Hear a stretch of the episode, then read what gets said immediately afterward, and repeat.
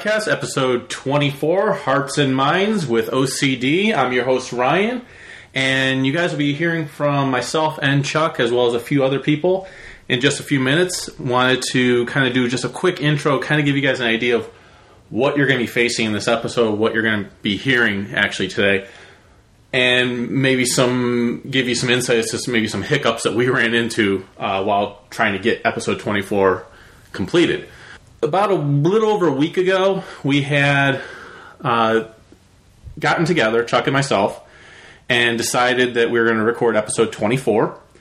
And it was going to be your regular covering the issues, talking about the, the comics that came out, talking about uh, a lot of the feedback uh, from you guys, the listeners, answering some voicemails, all that type of stuff also what we had planned for later that evening is we were going to be guests on another comic book podcast called OCD, and it was Obsessive Comics Disorder podcast. And the reason why we were going to be guests on there is because they were going to be doing a book of the month special spotlight on G.I. Joe Hearts and Minds. And since we obviously already covered it on our show and we were deemed their experts, they asked us to come on. And how we got connected with them was Dr. Quest on the forums. He listened to their show and recommended them to, since they were going to be covering this book, to have Chuck and myself on the show. That day, uh, we were supposed to record with them about 7 o'clock.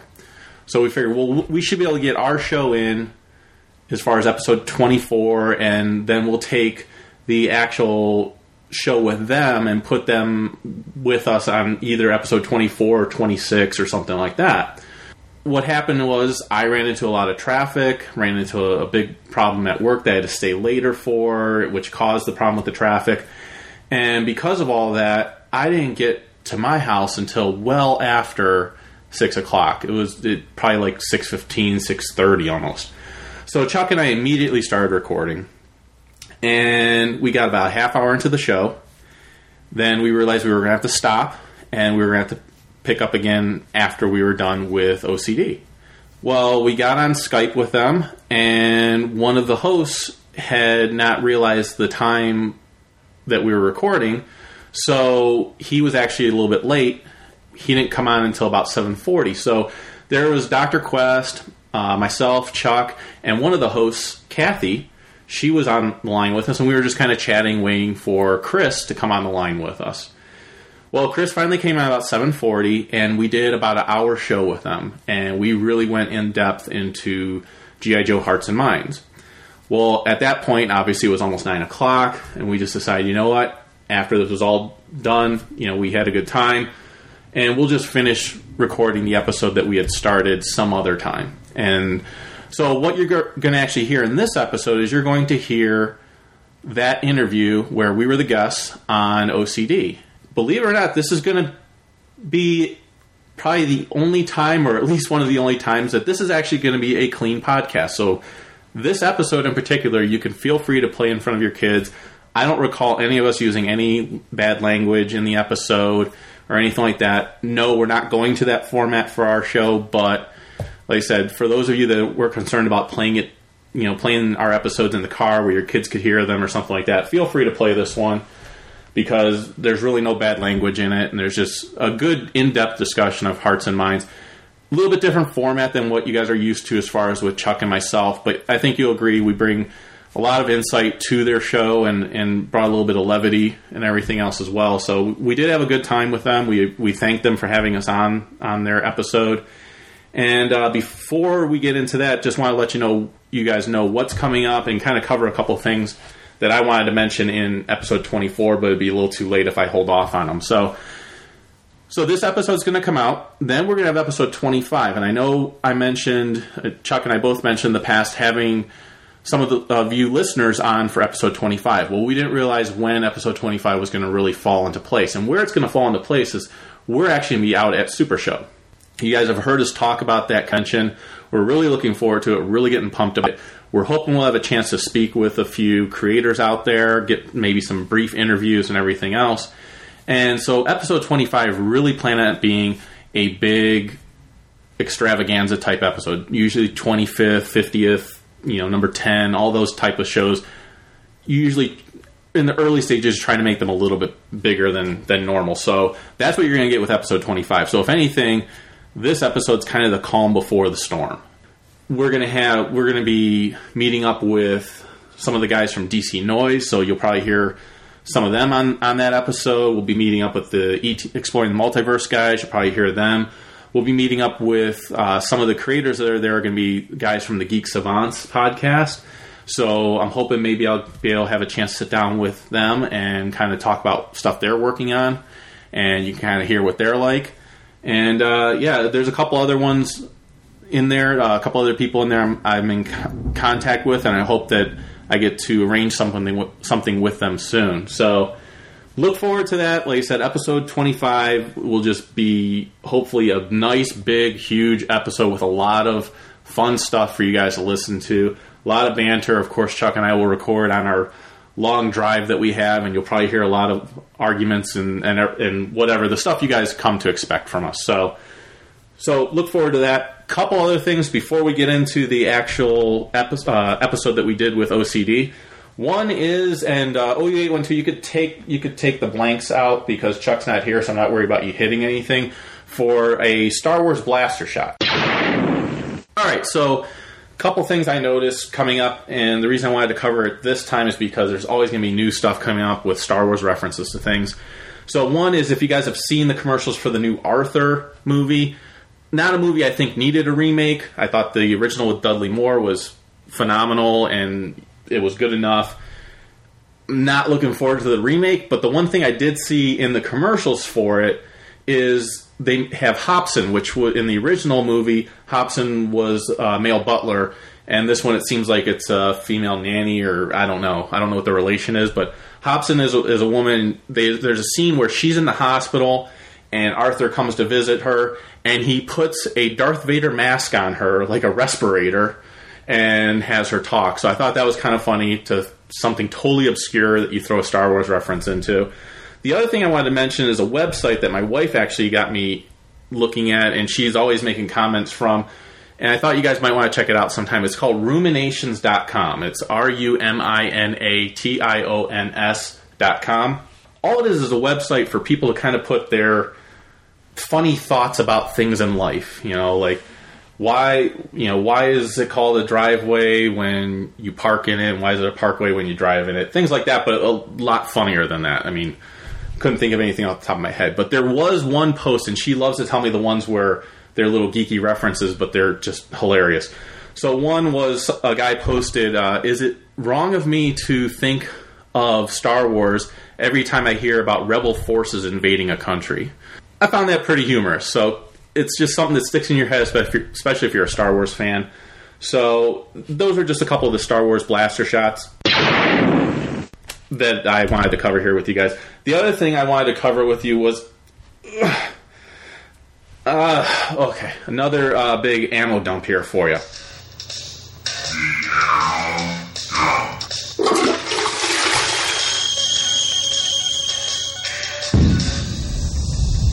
All right, so what I wanted to cover in this ammo dump, because I know I'm going to have something for next time, is Godzilla Kingdom of Monsters number one. Now, there was a big campaign for this comic where any store that ordered 500 copies or more could actually have their cover to their issues that came to their store with Godzilla stomping down on their store and all of them running out of it.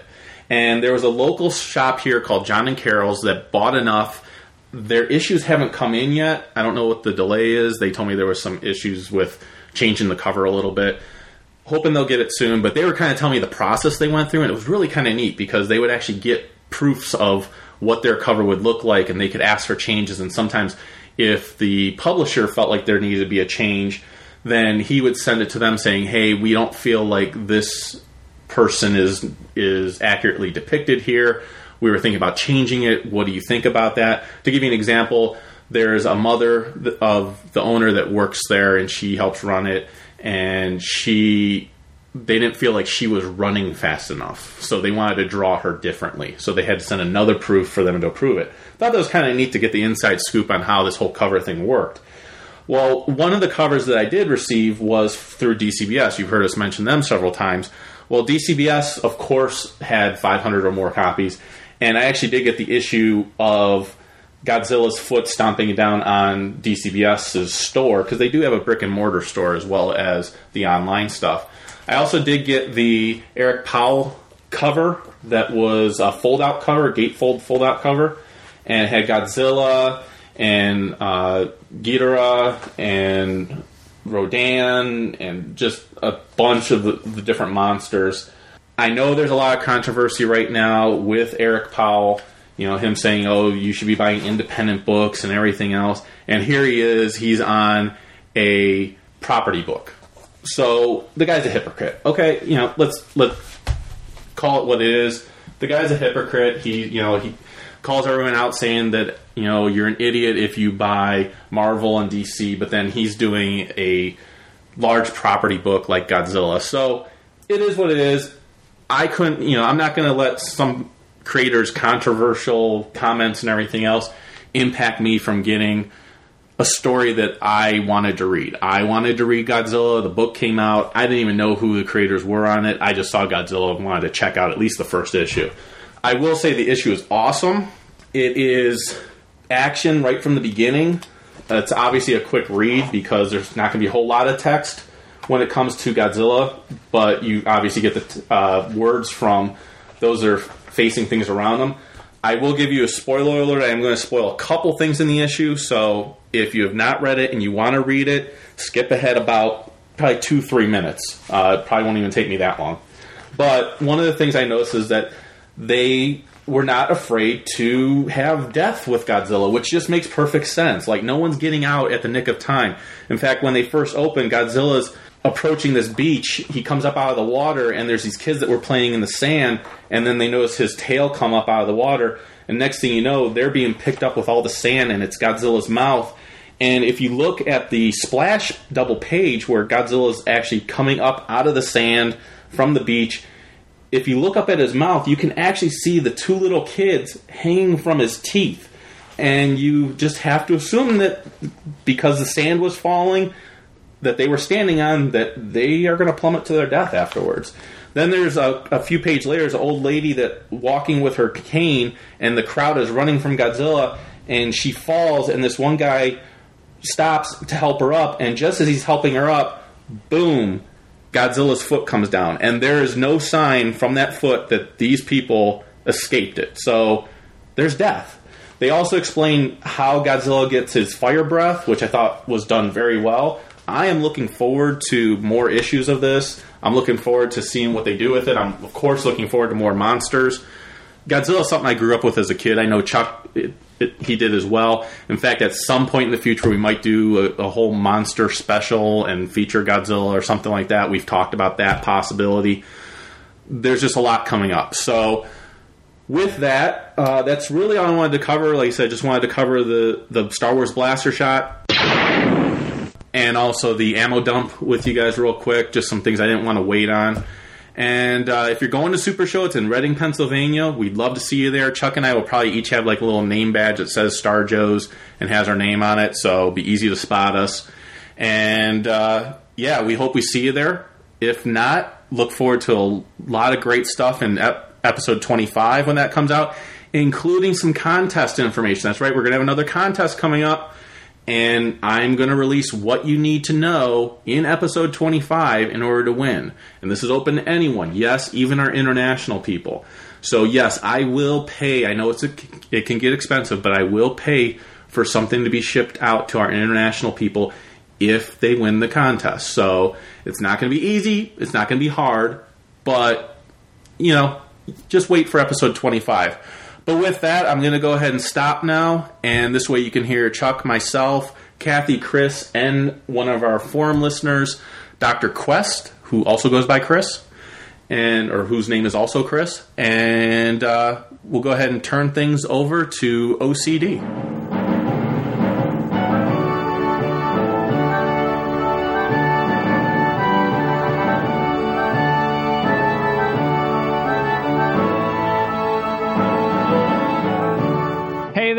Everybody. Welcome to a very special segment or episode. I still don't know how I'm going to do this yet of OCD. In case you're not sure who I am or my voice sounds unfamiliar to you, my name is Chris Renshaw, and I am one of the hosts of the Obsessive Comics Disorder podcast. And we have assembled a mass of people to talk about our book club book this month.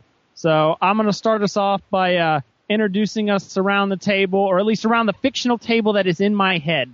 I, like I said, my name's Chris. So we do a podcast at uh, OCDcast.com, and I'm going to imagine to my right hand side is going to be my co-host. That is Kathy. Hello, Chris. This is a really awesome table.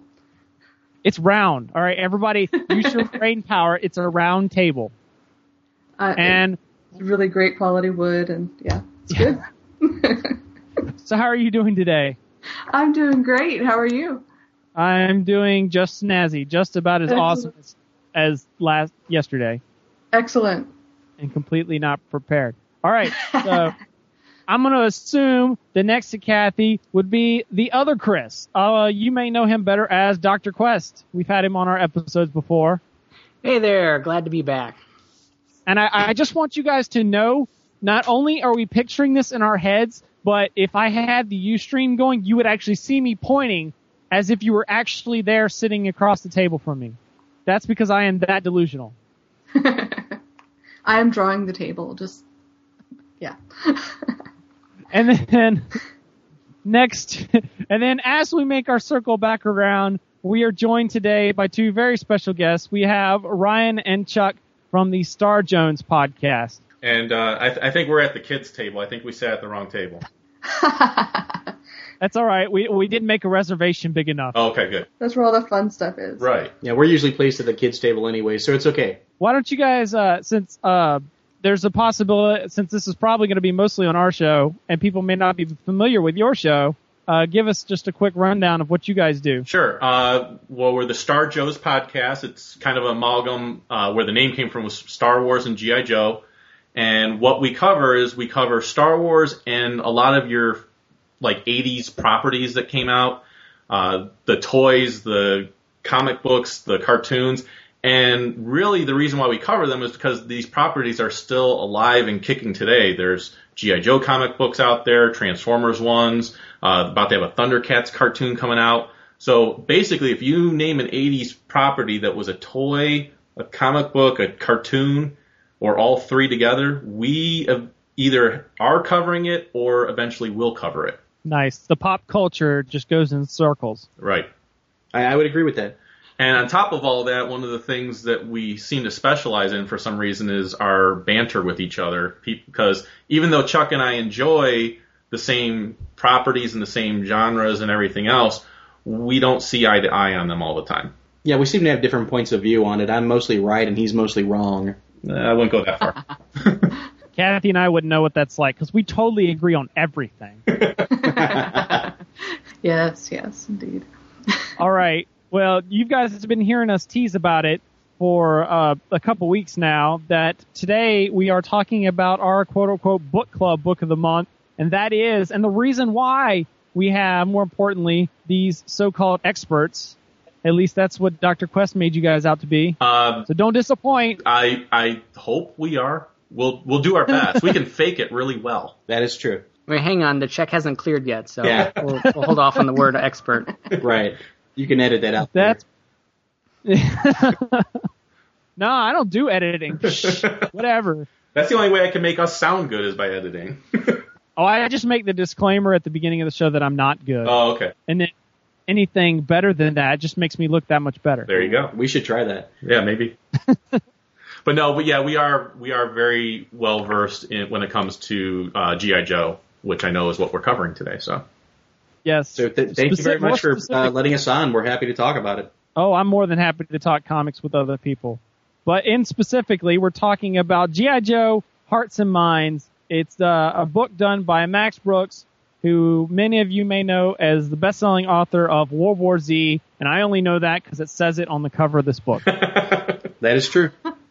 so, um, I'm just gonna say at random, let's go, Chris. Why don't you give us a brief explanation of what this book is about? Well, at first, I when I saw the solicitations for the individual issues, I was almost concerned that there was going to be like origin stories again. But uh, fortunately, I picked up just two of them because at the time I didn't have a comic shop, so ordering from DCBS, I was able to get the like first one pretty cheap, and I believe it was the um, the the let's see Fireflies issue, and I really liked that one. So I was like, oh, this is a limited series. This can come out and trade. So I waited for the trade, picked it up, and it really is just kind of a spotlight. If you know the Transformers from IDW, they do something called spotlights, and this is pretty much kind of a spotlight for the GI Joe figures uh, and Cobra figures, and it just talks about maybe their mindset or why they're doing something or why why they chose this path, and it just kind of gives them a little bit more into the character rather than adding storyline because you don't have to worry about like if is this canon? Is this what this guy's talking about canon now? It just gives you kind of a, a into their mind into why they're doing this kind of thing. Their motivations, if you will. yes, their hearts All and right. minds. So when this book came out last year? Yes. Yeah, Okay. So when did the trade come out? I want to say maybe two months ago, maybe Yeah, a couple couple months ago. Yeah. yeah. Okay, because I have to say it's got to be recently since it's still in hardcover. Yes. So I take it. Did you guys pretty much read it as it came out? Yeah, we actually you guys get the yeah we collected? actually covered it on our show issue by issue as it came out. So Nice. And of course, Kathy got interested in this book from E Triple C, right?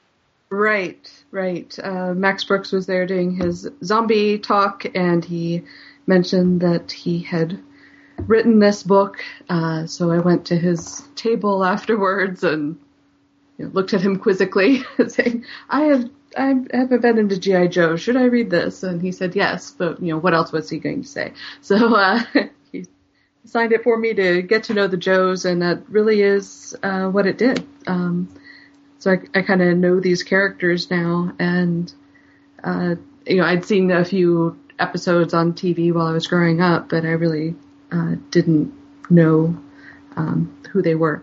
So uh, yeah, uh, I enjoyed the book quite a lot. So what did you think, Chris? Well, uh, basically, I didn't know anything about the book. I didn't even know it existed. I don't really follow GI Joe. I mean, I never even saw whatever that movie was that said it it was GI Joe, but apparently it wasn't. yeah, that you didn't need to see that one. But you guys said it was awesome, so I took your word for it, and I agree, it was. So um, it was a, definitely a very interesting read. I'm just disappointed in myself that I didn't read it all at once. But uh, just a quick, we'll go around, and I just want to hear what everyone's favorite, not issue because there was two stories in issue, but everyone's favorite story was. I'll save mine for last. Um, let's let's start with Kathy again. like, oh, thanks for all the warnings. I could page through and find something. Come on, these are these are the, these are like obvious questions. Come on now. We haven't gotten into the meat of Um, it yet. I know. I I think I really like the Firefly issue the most, um, just because uh, what he kept just saying was um, the the more complicated the machine, the more flaws can be found, and I mean, not that I'm a uh, not that I would ever do what he's doing, but um, just with my background in software and databases and technology, it's like, yeah, the more complicated it is, the more easily it's going to fall apart, and the more you know, the more intricate it is, the more hackable it is, and um, not the bad kind of hacking, uh, just you know ways to make it work for what you need. Um, so I I think that was my, oh and that one and Tripwire there. And then I'm closing the book so I don't go and list more because you all know that I have trouble choosing favorites.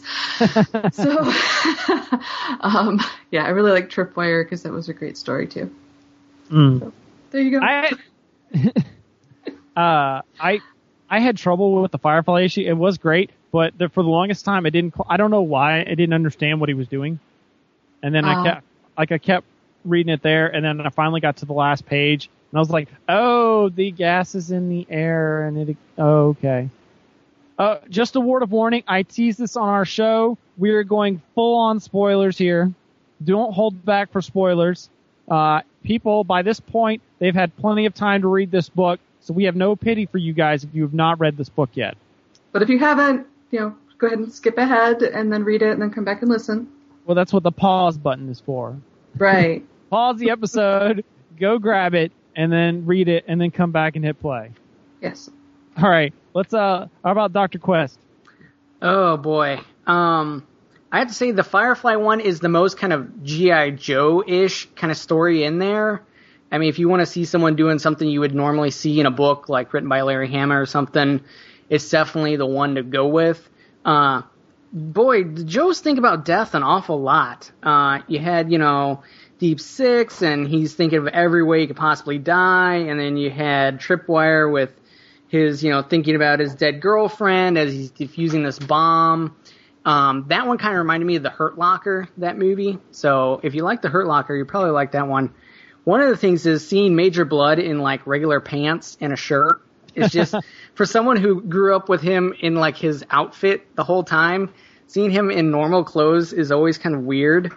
I have to say my favorites is like the Cobra Recruiter was kind of an interesting story, and I like Docs. I thought those two were really good. Nice. Yeah, Uh, I like speak- Doc a lot too. hmm Speaking of the recruits page, because I'm not, I'm already going to tease that it's not, it's not necessarily my favorite, but it does have my favorite page in the book. Because if you guys will turn in your hymnals to page 109, I'll give you guys a second to turn. Does anybody, does anybody not have the book on them? We we have the issues, but we'll we'll Okay. we'll figure out where you're talking about. It's in the recruits one, uh, right at the beginning of the green text. We're in Crenshaw. Uh huh. Right there at the top. Bam! My name in the comic book. See, right here. 'cause I am that awesome. I was just flipping through and it just made me giggle. All right. I'll it's send it. funny how long it took me to, to get that. I'm like, what does he think so cool on this page? What? There's like these gangbangers. What is he? Was he saying he used to be one? What? Okay. By maybe I should have said by page. Maybe I meant like quarter panel. All right. I'll send it over to, to Ryan and Chuck. What was your guys' favorite Uh, story? Chuck, why don't you go ahead? Okay, uh, yeah, uh, Chuck Star Joe's here. My favorite one was actually uh, Major Blood, uh, just because the character, like Dr. Quest said, it's it's something you don't normally see of the character who's a mercenary. He comes home to the you know the wife and the kids after a hard day of killing people, so that was really good. Um, I also liked the Cobra Interrogator uh, story here, and that one is, was at issue three with the Deep Six uh, so many ways to get information and extract it from the captures. And he goes over all the different ways he can torture and make the you know the prisoner talk.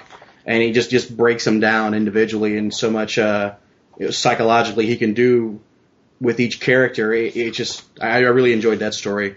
Both of them were Cobra stories, so Chuck like Chuck likes the villains. I, I tend to like the bad guys more. Um, I'm more of a hero uh, person, but and Chuck's also a simple guy. He's he, you know I like this, and here's why I like it. I'm a lot more complicated, and you'll find out. That's that true. In That's about true. in about two seconds, because probably like Kathy, I have a hard time picking out one. I love the Firefly one because of the complex. I love how he ties it into the complex machines, and really, and then he reveals that the most complex machine is man, and so man has the most flaws. So I thought that was awesome. I love the spirit issue where the spirit storyline where you know he's this tracker, he's this great tracker, and now you find out it's because he actually has overcome like this disorder. So that was really Yeah. cool to find out. Now the character and the story I could identify the most with, as far as somebody that I feel is most like myself, is the Deep Six storyline because he's traveling down in the water and he's thinking of every possible way he could die. So this way he's prepared to not die that way. And that's kind of how I am in my life where I think of multiple scenarios of how some, if I do this, what could happen. and I live like that every day. So this way, I'm all like one of my mottos in my life is to be hope for the best and prepare for the worst. So the Deep Six story was something I could personally identify with. Nice. I'd have to say I'm somewhat like that, except for instead of like figuring things out and dealing with it, it's me stressing about how things possibly could go. and in essence, nothing going the way I want it to. But uh, I'm gonna go with with Chuck here and say that the Major Bludd story was my favorite.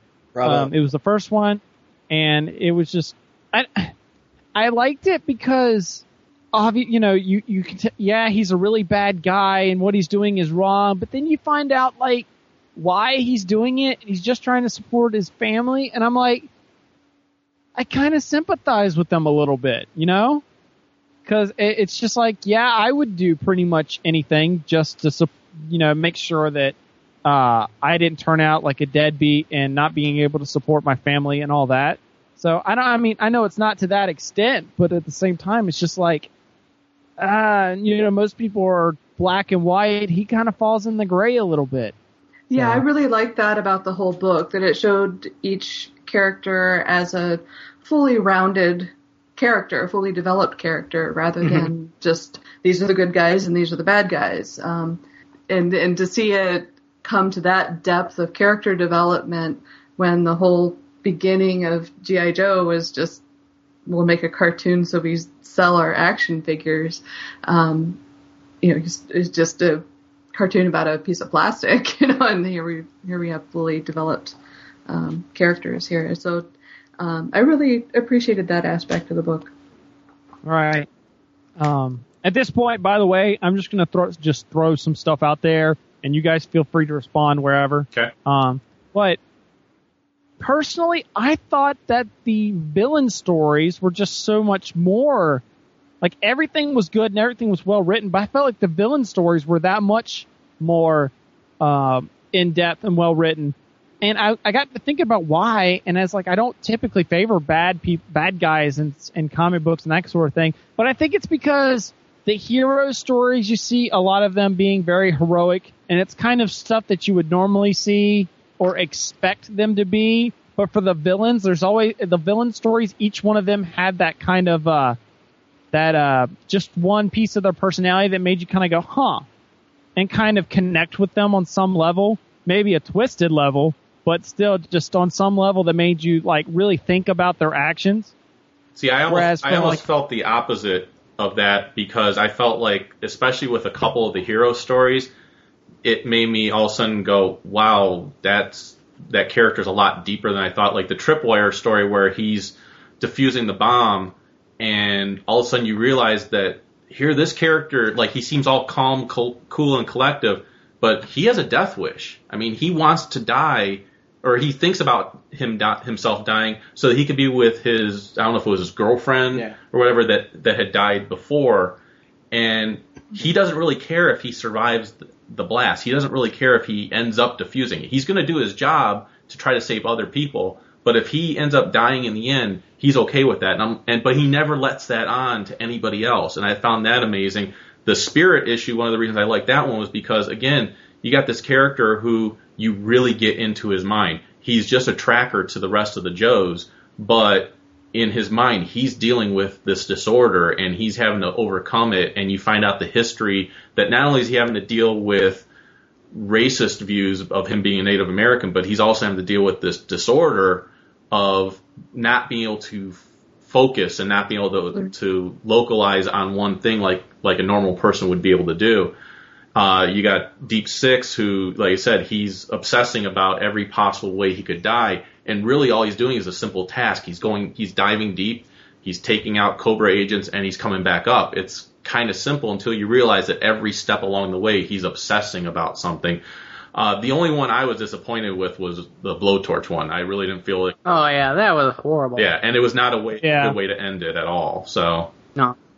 But Yeah. but in that same issue, you had the the Cobra legions, the Cobra troops, the Faceless Legion, where I, I really like that, that one. And I would've agree a better with you, Chris, on that, where they, they're just you know nameless characters, but each one of them has their own individual story of why they joined.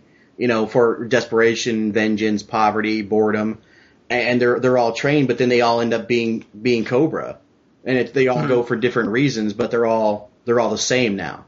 Right. I honestly thought that was going to be the end of the issue, the end of the book, until I got to it, and then I was like, oh, I still got pages left. But I, I think that should have been. They should have kind of flipped those stories. I agree. I agree. think I did Cobra- like uh, I did like Barbecue's design in the book. You know, I liked the way he looked, but I didn't like anything written in there. I was like, well, he's got a nice outfit on. You know, I like his design and the way they drew him, but I did not like the story that. It didn't seem like it e- even needed him to exist. They could have told this story without even him being in there, almost. Now, By I, barbecue, you mean blowtorch? Blowtorch, or- Yeah, sorry. Okay. there are two guys in the Joe universe very much similar. okay. now, So- now the one issue, like, like I said, we read it in issues, and the one issue I thought worked the best as far as showing the good side and the bad side was the Doc issue, the Doc with Doctor Mindbender. That was all one issue, and you got to see both people basically following similar paths, but you could not be more black and white with the two characters. Like one doesn't wants to save people because he doesn't view himself as a god. He views himself as a way of of holding mm-hmm. off death. And then you have Doctor Mindbender who thinks of himself nothing but less than a god. So it's you know, or he thinks of himself as a god and nothing less than that. So I thought that mm-hmm. issue itself worked really well because you really got to see this is the Joe side, this is the Cobra side. Oh yeah, that would have been a very interesting issue to read by itself. Um, because I I totally missed that contrast in reading it as a whole book. Yeah.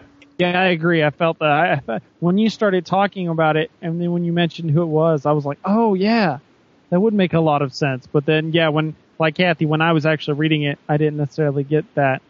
Um, I will have to say though, I was really surprised how the Doc issue ended with the girl dying, because uh, I thought that you know the way they were building him up as just such an awesome kind of doctor, and then it was a really big downer note Yeah. and he has to face this kid who he promised that she was going to be all right. Right. And now this guy, the kid probably thinks he's the bad guy now. Yep. Yeah. I I think that's the way it had to go though, because uh, that's what happens. Heroes don't always succeed. I know. Like, I, it makes sense story wise, but it was somewhat depressing. Yeah, yeah. I mean, it's still sad. Yeah. Mm-hmm. But um, I think it was more powerful that you know, he recognizes that he can't always succeed. He he has to believe all the way through that he is going to succeed, um, so that he does his very best. But Yeah. If if anything, I feel like for that one, it helped Doc realize even more that I'm just a man, and if someone dies, it humbles me. Whereas with Doctor Mindbender, when someone dies, it's reinforcing his power as a god that I can take Yeah. life and I can give life. But for Doc by himself, when he loses a life, it it humanizes him that much more. Yeah, I would agree with that. It's almost like the narration is him saying it after the fact to kind of, uh, re- to, I don't know, got to lift his spirits and the fact that, you know, I have to admit that I can't, uh, be in, I can't control everything, that I'm not a god. I am only a human. Right. What did you guys all think of the art in the book? I was just about to bring that up. Did Oh, Max. Brooks draw this as well? No. no, No. Okay. There were- I didn't pay attention. Yeah, there was actually two different artists for every. Okay. And again, this this might not come across as clear in the trade, but the artist for all all of the Cobra characters was Howard Chaykin, and the artist for all of the GI Joe characters was Antonio Fuso. Oh, I totally see that now. Now that I'm flipping through it. Okay. All right. there were three different people doing the colors, two different Yeah. people doing letters. Um, I really like the the guy that did the Joes, but the guy that did the Cobra, especially if they were clean, like if the the characters were clean shaven, um, sometimes some of the characters I couldn't tell the diff. Like they're, I I was like, is that so and so character that we saw before? Because it kind of sort of looks like him. I don't know if that's just me and my unfamiliarity with uh, GI Joe and the characters, but some of the people started, some of the kind of standard white males would kind of run together to me for the Cobras. Yeah, I would I would agree. I am personally not a fan of Howard Chaykin art. Now, if you see some of his early day stuff that he's done in other comics, he didn't really necessarily. I would say he didn't necessarily develop his own personal style. So it it looked good because it looked like your typical uh, comic book art. But in recent years, he's developed this style that he uses now, and I personally am just not a fan. I feel like it, all of his people look like they're built with balloons or something like that because they look just they all look puffy. Kind of they the same. Yeah. they all kind of look the same. Um, I'm not a fan, really a fan of the art for him at all. Now the art for Antonio Fuso, I absolutely love, and he actually does the art for the comic book series GI Joe Cobra that just ended its run, and they're about to start another series just called Cobra, not GI Joe Cobra, but just Cobra. And Antonio Fuso is supposed to be the artist for that as well. And I just, I mean, there's parts, there's times where his art even gets a little crazy, but I really like, I like the style overall. yeah, I would agree. I, I would like I like Fuso better than Chaykin myself. It's just prettier. Mm. Kathy, Chris, any other art? Any more comments on the art? Yeah, I mean, I can definitely see that balloon type. It kind of reminds me of like Humberto Romero's uh, the stuff he did on Spider-Man or Peter Parker back in the day, where every character just had like round puffy cheeks like they were kids, even though they were adults. Kind of just smoothed everything out. It just looks a little weird, almost glossy. But I definitely love um, the Cobra books. But yeah, some some can go overboard on some of those pages. I was like, enough with kind of like that spattered look that sometimes they draw in. Yeah, that's why I'm not a huge fan of Walking Dead, but I don't know. I like it though. You watch what you say about the Walking Dead. I, the art style, I'm not a fan. I love the writing on it. I'll say that, but we I gotta will- fight. We gotta fight. oh, yeah. oh, what about you, I, Kathy? I will smack you aside the head Yeah. with my. All right, time out, sir. compendium. Time out. I'm gonna go Um, and take a breath. I mean, aside from the people, um, I I do. Yeah, I'm I'm trying to come up with something to add to what you all have said because I really agree with everything that you've said.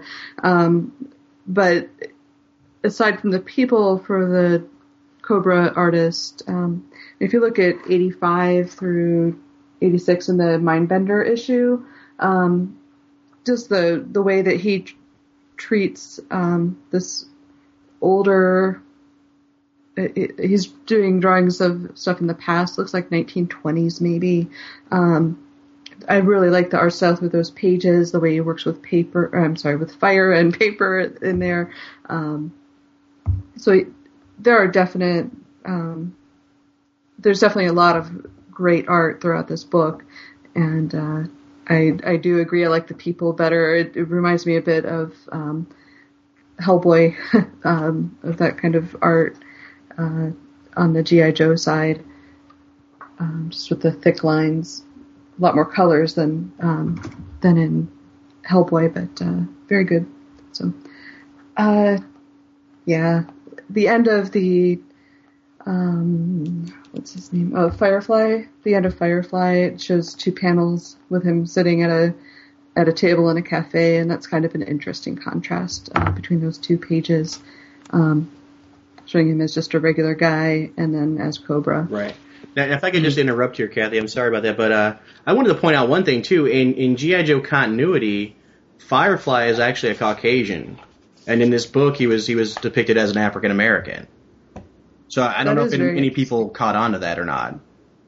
I certainly didn't because I don't know the history. But, right, that's uh, what I'm saying. In, in the cartoons and the comics, the character Firefly was always a Caucasian male, and in this comic book, he's just depicted as an African American. And I'm kind of curious, like, if that was a choice by the editors, or if that was a choice by the artist, or if that was a choice by Max Brooks. And kind, I'd be curious to find out, like, was there a reason why you wanted to change the character? Like, did you feel like for what his mission is, maybe he would blend in, or people might, you know, not to, you know, not to throw Stereotype, a yeah. stereotype, but you know, maybe people wouldn't notice, you know, which works notice him because he's African American, which works in his favor as a saboteur, like that he just kind of blends in with everyone else in the city. Like I don't, I don't know. I don't know what the you know if there was a. I'd love to know if there was like just a reason for it, or if they, or if they just or they Yeah. just goofed, or who knows. yeah, or if they just didn't know. Yeah, yeah. It doesn't make a it doesn't make a lot of sense to to change his race. Um, it doesn't fit the story for me. Right. And if they were if they were changing race, then uh, I'm kind of surprised that they didn't include any female characters too. You Yeah. know, if, Yeah. the, Yeah. if the mission was to balance things, um, and there's plenty of where are the women? yeah, and there's plenty of strong female characters in GI Joe and Cobra. Um, so yeah, I'm I'm kind of curious if there, you know, why they. I'd be curious to hear also like why they chose these characters. hmm Right. yeah, And if you notice the page where he's sitting with his uh in the diner with his feet up as the you know guy without the suit on and the guy with the Cobra suit on, this is how he was always depicted in the comic books and cartoons with the the mask on and you can only see the eyes around. So I mean technically you don't really see a lot of skin tone on his character anyway, except around his eyes. I like the difference mm-hmm. between the two panels there too. You got the Oh, yeah, the one where he's got just a regular cup, and then his Cobra logo. the Cobra Yeah. logos on the coffee cup when he's dressed up as as Firefly. Right. That's one of my favorite pages in the whole book.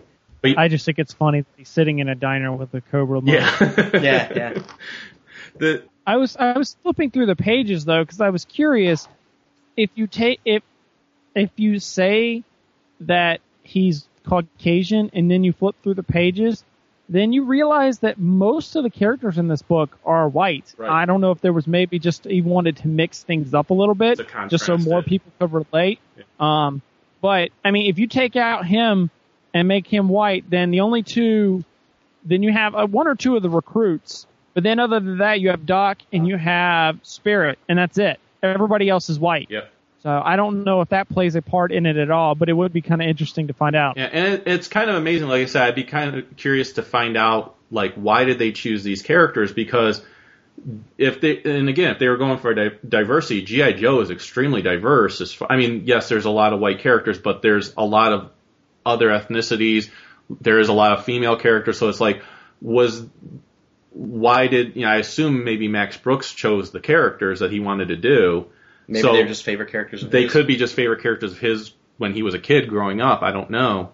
Um, but yeah, I- I'd be kind of curious, like, okay, why? Because some of the characters are very strong, well-known GI Joe characters. Like you got Spirit, you have Firefly, you have Doc, but then you have and Doctor Mindbender. But then you have characters like Blowtorch and just grunts and uh, even Tripwire. I don't think is like He's a lesser character. he's a lesser character. So it's like I'm just curious, like why these characters were chosen. Was, was it just that these could be the best ones I could tell really great stories with, or Right. they were like Chuck was saying, maybe they were just favorites of his when he was growing up. And you notice there weren't too many main characters like Duke or Flint on a Joe side Right. or, Or Scarlett. Snake Eyes. Yeah. Snake Eyes Scarlett. Yeah. Or on the Cobra side, you didn't have Cobra Commander, Destro, the Baroness. Right. So you didn't have the main players, but you had some some good B list, C list characters. Yeah.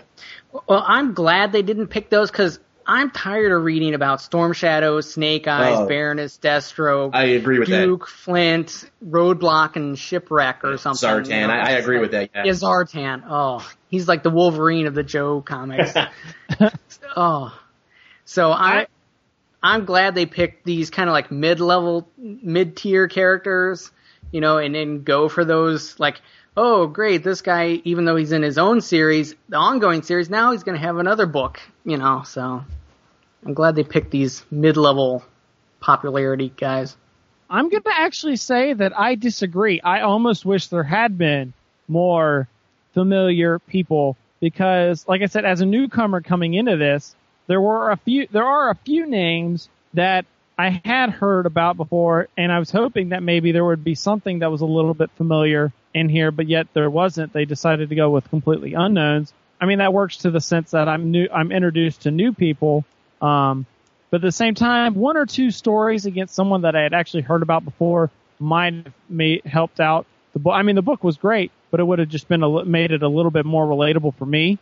Um, Yeah, I can see your don't I, can how- see your point on that as a newcomer, not knowing that much of the continuity, but uh, it, like I, I agree too. It's it's also nice to get a good flavor and a good mix of characters that's not really well written about or not really well known in the GI Joe universe as being characters in almost every book.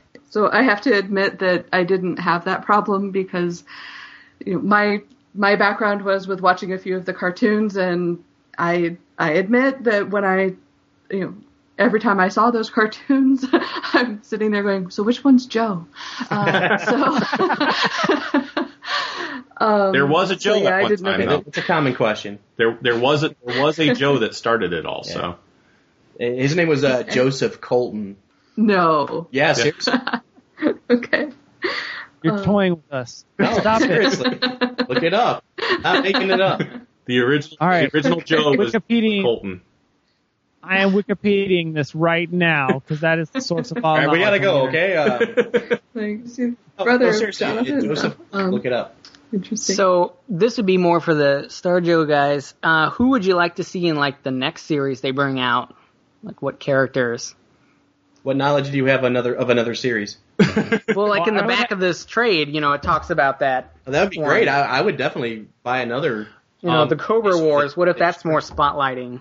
You, you know what I would actually like? Um, this is just me personally, but it kind of ties into what uh, Kathy was mentioning. Is I would mind an entire one done on just the female characters. Like I think that'd be kind of interesting take. That, that's kind of weird because I was thinking of that they do just a Cobra guys of just the Dreadnoks Oh, that'd be cool. from Yeah. Zartan's group of how they they came to be in Zartan's you know commander his legion. And and since you guys don't have as much knowledge on the Joe Joes and everything else, Zartan and the Dreadnoks are basically a group of mercenaries Cobra hires. that are hired by Cobra. So they really they even though they side with Cobra on a lot of stuff, it's because Cobra pays them the mo- the most money to do the dirty jobs. So basically, they're technically not Joes or Cobras. They're kind of their own entity. So it'd be kind of interesting to see something done with just them. okay. It sounded like something like Secret Six to me. Yeah, Yes, it's very simple. Okay. yeah, You just want to see that Zarana issue. I do. that'd be great. I will have to say that I'd like to see uh, Cobra Commander taken kind of like this, Yeah, just I- to see. they did do a uh, Cobra Commander origin because they there's almost never there's almost never been an origin to Cobra Commander. It's got And- like five or six origins. Well, yeah, but I He's mean, like, the Joker. but Yeah. like a definitive origin. Let me say. Okay, yeah. Yeah, there's yeah, exactly like Chris was just saying. It's kind of like the Joker. There's all these different origins of who he originally was. The origin I liked that they did, I think it was in the GI Joe Reloaded series, was where he was a used car salesman who was down on his luck, mm-hmm. lost his job, and decided to blame the government for it. So he started his own organization, this underground group, and it became Cobra, this big terrorist organization. And I was like, that's kind of funny. That That's pretty wicked. yeah. the used car Remind salesman me also not- becomes the biggest. Remind me not to piss off my used car salesman guys. see, one one man can change the world. You guys don't like the GI Joe movie? Uh, no, the No. whole Cobra-La origin? No, that never happened. it never happened. just to let you guys, uh, Chris and Kathy, let you know. Don't there, tell 'em, it's there, bad. there was an origin that there was this race of beings before man came around, and they were one with nature, and they were kind of like insect type people, uh, and lizards and all this type of stuff, but they were like humanoids. And that when man came about, they learned man learned technology, and that chased the rest of these insect people away Underground. underground. To infiltrate them, they sent one of their best people out, one of their greatest scientists out to take over the world, basically, and, and restore it back, Get it back from man. get it back from man. And who they sent out was Cobra Commander, who kept himself hidden by wearing the mask and everything that he wears But he failed. and he failed miserably. And so there, and they were known as Cobra-La instead of just Cobra. Is that really? Is that the movie? That's Yes, the yeah, movie. that would- That's the movie. Oh my gosh! No wonder people said it. Yeah, don't Fuck, watch that it. sounds terrible. Don't watch Well, it. that's the cartoon. Movie. That's the cartoon one. yeah. That's Yeah. the Oh, I thought you were- movie that came out. That's Don Johnson. Yeah. Yeah, that, Yeah. I still that still sounds terrible Oh, it to is. me. it's It horrible. is. Now, the, the Rise of Cobra movie, he's actually the brother-in-law to Duke, who is getting ready to marry the Baroness. So yeah, that's bad too. it gets very Yeah. convoluted, also. But Wow.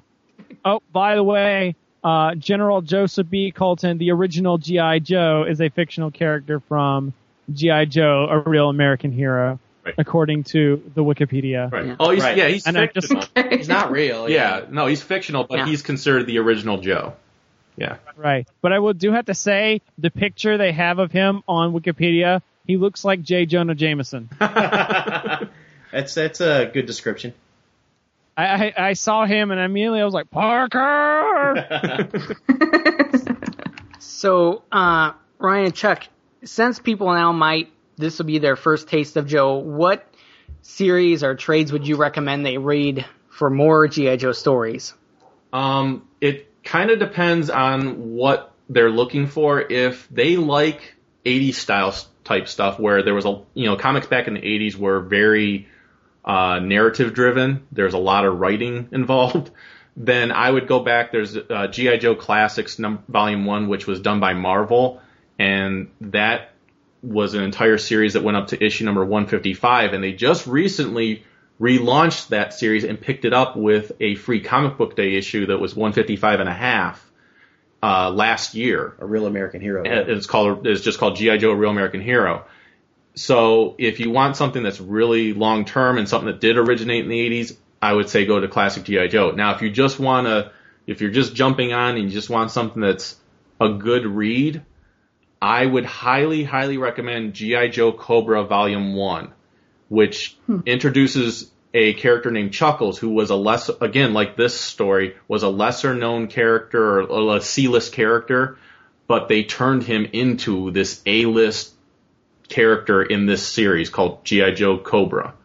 Um, they since they did a four issue miniseries, and then it was so critically acclaimed, they decided to do a whole series called GI Joe Cobra Volume Two. That lasted for 13 issues, and the only reason it lasted thir- and it just recently finished. The only reason that it only lasted 13 issues is because they just did a complete relaunch of all the GI Joe titles, starting them from number one again, and that title is going to be now known as just Cobra. It's not going to be GI Joe Cobra anymore, but they're still following the storyline that they've been that they set up. But yeah, if you just want a really good read, pick up GI Joe Cobra Volume One. It's a four issue story. You can get it in trade, and it actually comes with the GI Joe Cobra Special Number One in that trade, and it's it's really cool. What, you mean I shouldn't be reading G.I. Joe versus Transformers? Um, if you like cross genres, and you like Transformers? Yeah, you Sure. like Transformers, sure. Realizing that again, that's going to be it's going it's going to be a little bit more hokey, and out of continuity. and it's going to be out of continuity. Yeah. Right. Now, isn't there, um, a, isn't there a, currently a storyline for G.I. Joe that's, uh, G.I. Joe Infestation? Yeah. Don't read that. that's, bad? that's not good. It's it's horrible. Uh, we did cover it on the show. That is IDW's epic fail. Yeah. What the idea behind it was what everyone thought it was going to be is they thought it was going to be uh, a crossover of four properties: GI Joe, Transformers, Ghostbusters, and Star Trek. Right. And what people thought was going to happen was that this there was going to be this big story where all these characters end up crossing dimensions and fighting zombies. Again, zombies are pl- coming into play. And they thought that you were going to see stuff like Optimus Prime with Snake Eyes and Peter Venkman and maybe Captain Kirk all fighting the zombies together. That's not what happened. Basically, right. They were limited to each, it was more of how does each universe deal with zombies? yes, Right, right. And each one ended horribly.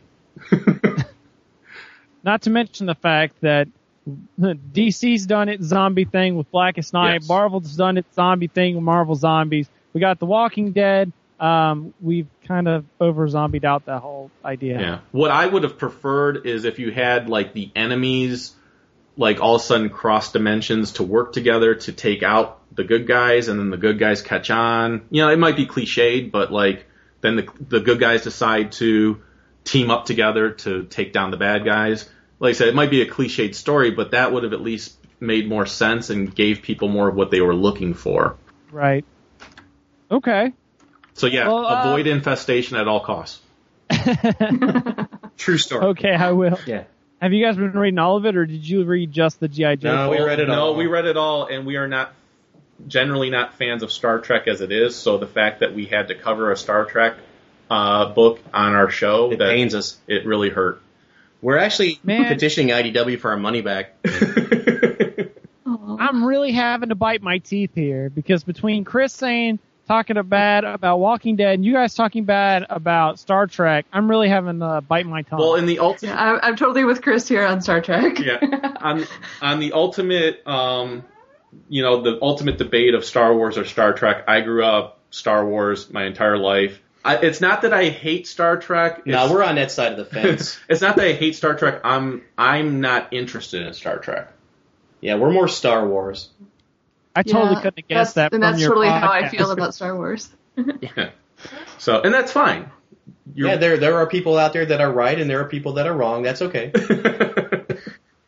I straddle the fence. I enjoy both. Oh, I yeah. Well, I you- enjoy You both I don't think it's Trek allowed by my Star. law. I think you have to pick.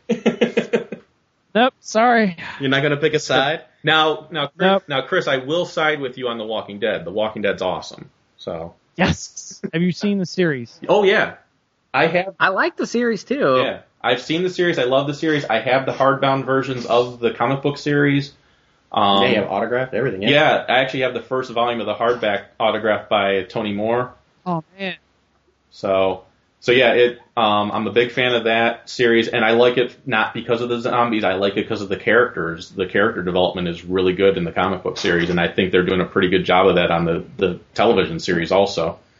Um, Right. I, I like the television series. Uh, what was it? Six episodes. yeah. Yeah, I like that. I, I just don't own any of the comic books at all. Yeah. Now, Chris, the other thing that you and I share is uh, I am also a huge Green Lantern fan. So All right. As, as Awesome. ever since ever since I saw him on Super Friends when I was a little kid, I became a Green Lantern fan. So well, it's better than Well, Aquaman, he- I guess. Yeah. Well, he had the most awesome tan on that show. right Nice. now, as for me as a kid, uh, I had a huge imagination, still do. And the idea as a kid that I could get a ring that could make anything I could imagine possible was just amazing. Nowadays, it's more of the willpower side of it. I really enjoy the idea that, you know, if you really put all of your energy and all your will and into something, you can pretty much accomplish anything. Right. Yeah, more of a Which Spider-Man kind of guy. Yeah. Whenever uh, they bring up that part of the will, and we've totally gone off topic here, Sure. but that's completely cool because we're still talking comics. That's Right. okay. It's what we do. And- Yeah. These The guys thing- can go off a lot of different directions.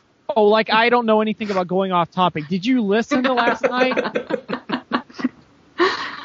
Uh, I was just going gonna say the uh, the only thing that I haven't, I wish I had seen more of is uh, I don't see why they don't have Batman being a Green Lantern more in like an, an alternate universe story. I don't know why we don't see that more. Uh, I know. Well, they had him appear briefly in one of the issues as Green Lantern, and I know they actually did have an Elseworld story. I want to say it was. I'm trying to remember what it was called.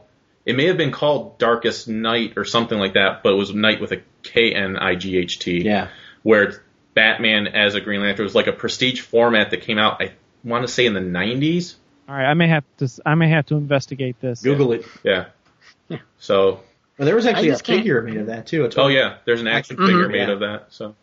Oh, So to to clarify a little bit, I I do like the Green Lantern as a character. I've always been fascinated with the Green Lantern as a character. I just have not.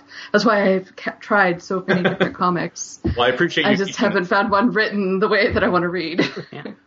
well, I'm a Guy Gardner fan, so Ugh. yeah. Wow. what was that Wow. for? I I like him. He's probably one of my least favorites, though.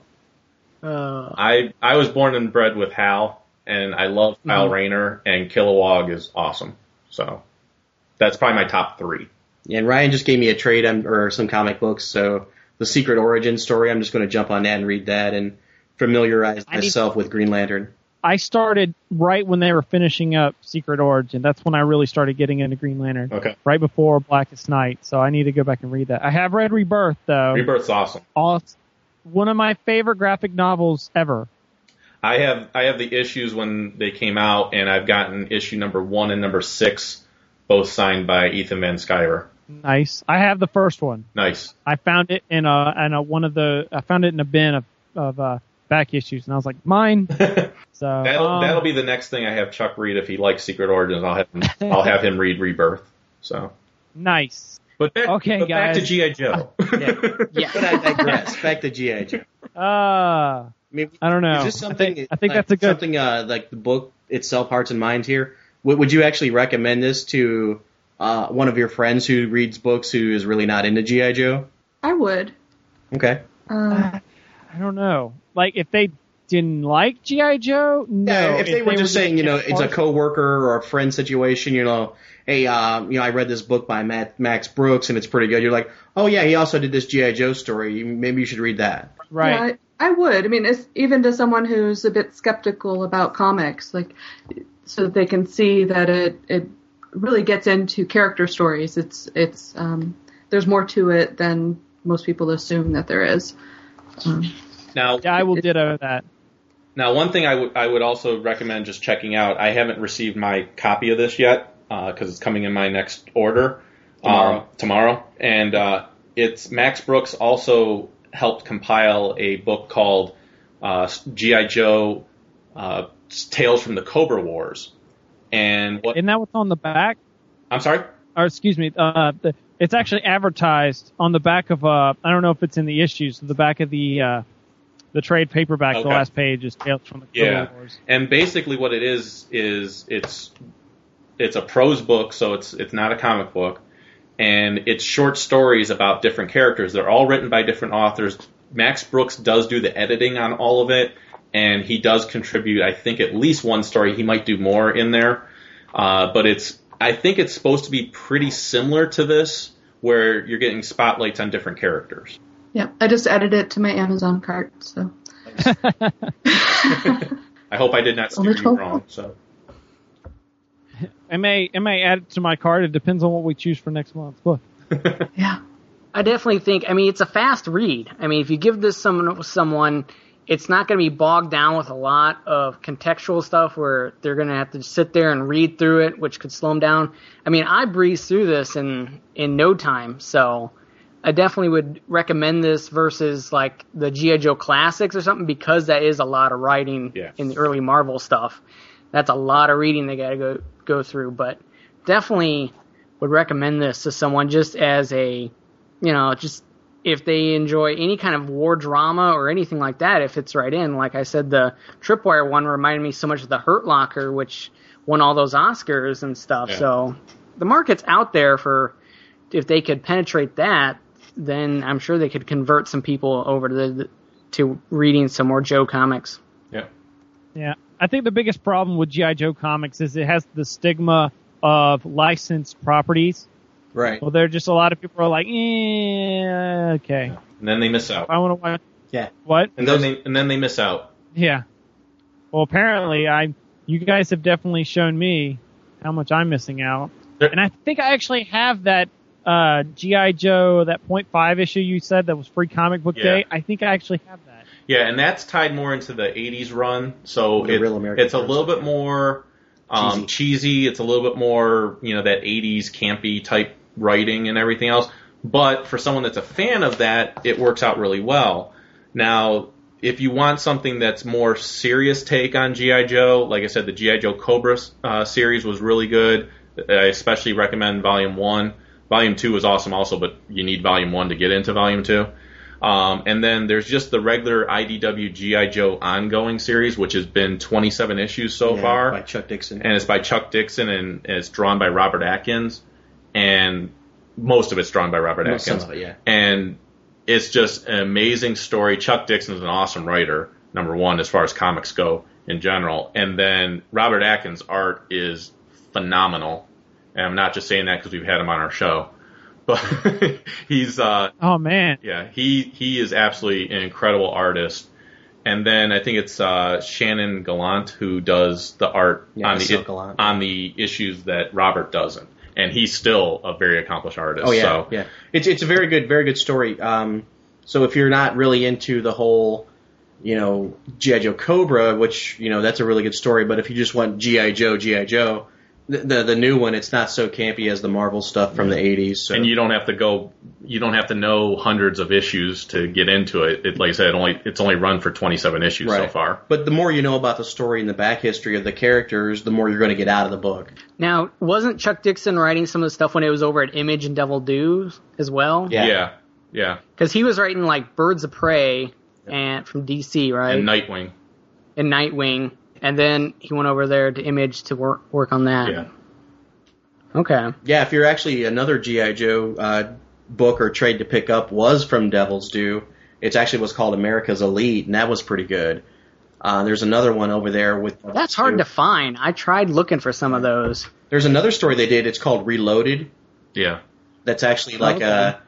What if one of the GI Joes, the top guys, you know, went bad and turned traitor? Right. Uh, that's like a 14, 11 issue, 14 issue miniseries or something like that. Now the That was actually pretty good too. The amazing thing that you find with a lot of these uh, GI Joe books from way back when, and even the ones going on now, is a lot of the artists and a lot of the writers that you might like in other stories are appearing in these books. So to give you an idea, GI Joe Cobra is being written by Christos Gage, and Christos Gage is doing a lot of Marvel stuff uh, right now. So I mean, he he's someone that you would really like his writing style especially if you liked the Max Brooks stories because they're the depth they go into the characters is very similar. right, and I believe Robert's right now doing Marvel's Heroes for Hire, right? Right, Heroes for Hire. Yeah. Wow, I uh, wow, I am just blown away by how much GI Joe stuff you guys know. That's why Dr. Quest had us on. yeah. That's all. Yeah. I, I know, I, I see that now. I, I would like to say though that uh, just a second ago when you were talking about the more you know, and automatically I get points for this. That uh, that it, it that sentence completed in my head with uh, knowing is half the battle. Yes. That's right. And in fact, our tagline for our show, because we do splice Star Wars and GI Joe together, our tagline for the show is "The Force will be with you because knowing us is half the battle." Nice. I like that. Now, what are all the ways they can get a hold of you guys? Uh, you can find us. Our website is uh, starjoes.com. That's has everything there. Uh, our email address is starjoespodcast at gmail.com.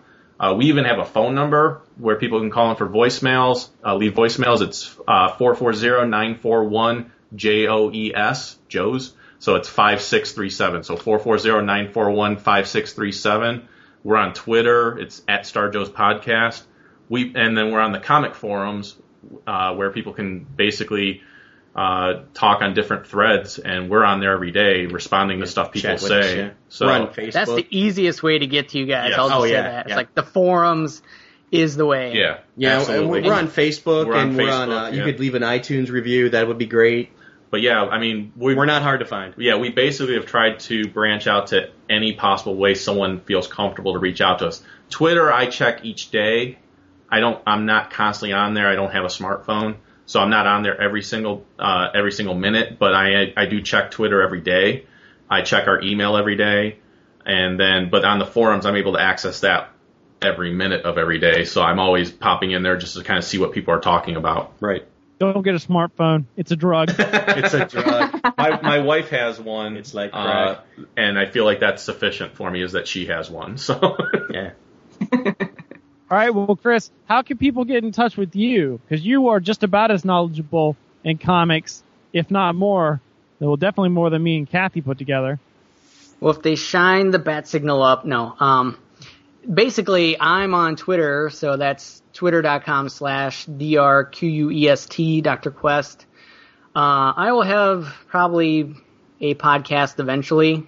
We've been debating it with my fiance. We know so many podcasters, and they've been pushing us to get our own, so we'll probably join in the fray eventually. But uh, that's pretty much the only. And I'm on the comics forums too over in the Star Joe's or Comic Geek Speak area.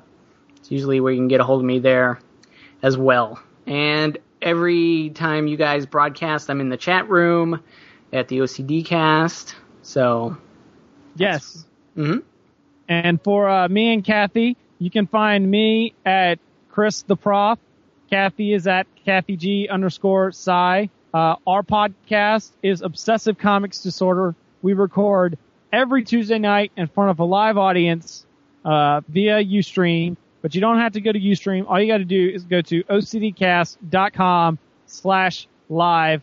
It's uh, 10 p.m. Easter time, and just because we've had so much trouble with time zones here, I'm going to convert that for you guys. So that would be 9 Central, 8 Mountain, and 7 e- uh, Pacific. Pacific. Right. I had to I had a brain freeze. Couldn't remember what the Pacific time zone wise. It's okay. I always forget about mountain time, which uh, hurts the conversion. But then again, according to Scott Johnson, that's the only time zone that matters. I know. Really? But uh, I thought the world ran on East Coast time. who knew? as far as my role does. But thanks, you guys. Yeah, it's been a lot for of fun. jumping- Thank you very much. I had a ball. Yeah, we oh, was we had a great time too. yeah we Yes, it was having us on. awesome having you two, Ryan and Chuck. Thank you so much for coming on the show. Chris, always a Mhm. pleasure All having right. you on the show.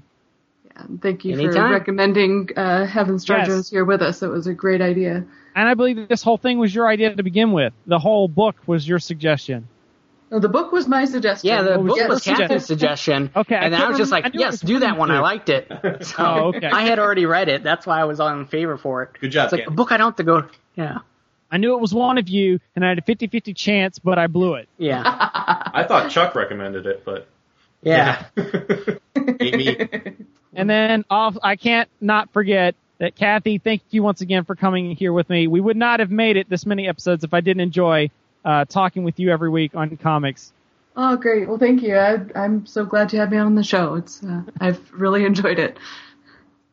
So thank you all for listening. Uh, I already said thank you to everyone here, and uh, w- we'll see you both next week, hopefully at our show, and hopefully on your on Ryan and Chuck's show as well. Check that out. I'm pro- I'm gonna go download an episode right now. So Sweet. we'll see you guys next week.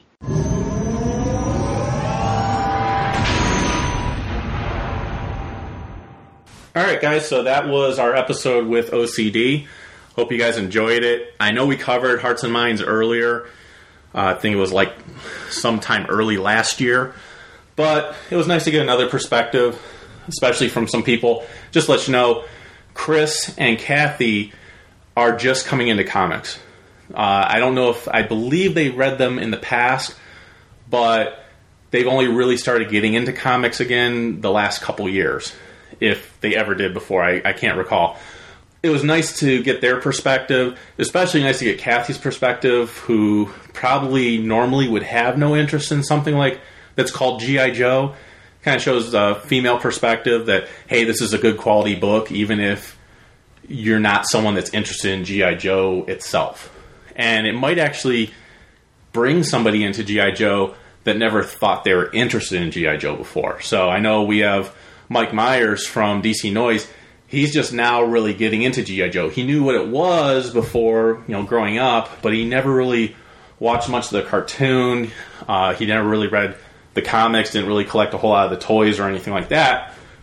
But he's getting into GI Joe now, and he's really enjoying it. So it just shows you you can it, you're never too old. It's never too late to jump in and kind of see what's going on in that world. So, as it is with any of our properties. The only thing I wanted to mention to you guys, just because we've already gave our information in their episode, so I don't want to give you all our contact information again, but I realized I never told you at the beginning of the episode that half hour that we recorded that I mentioned that we ended up having to cut short. That's not going away. We what you will do is you you will actually hear that plus the rest of what we were going to cover in that episode in episode number 26. So that number episode number 26 will be a regular issues.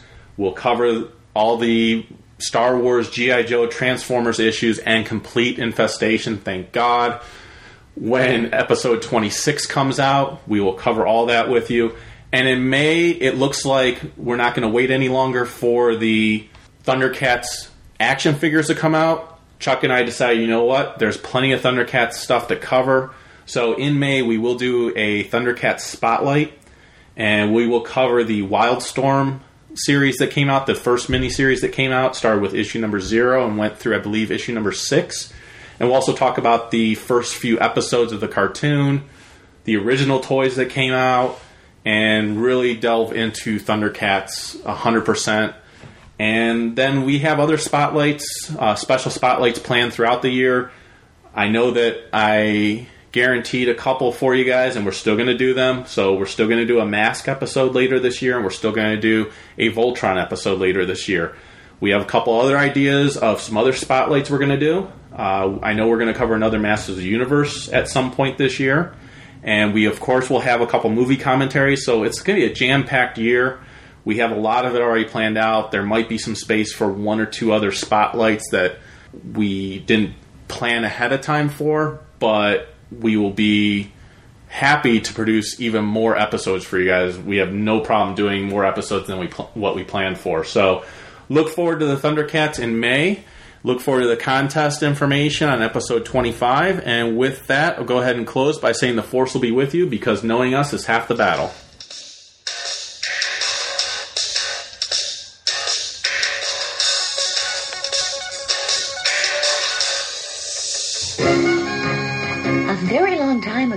A wonderful document came into being. It was called the Magna Carta. It was the first big step in recognizing that all people were created equal.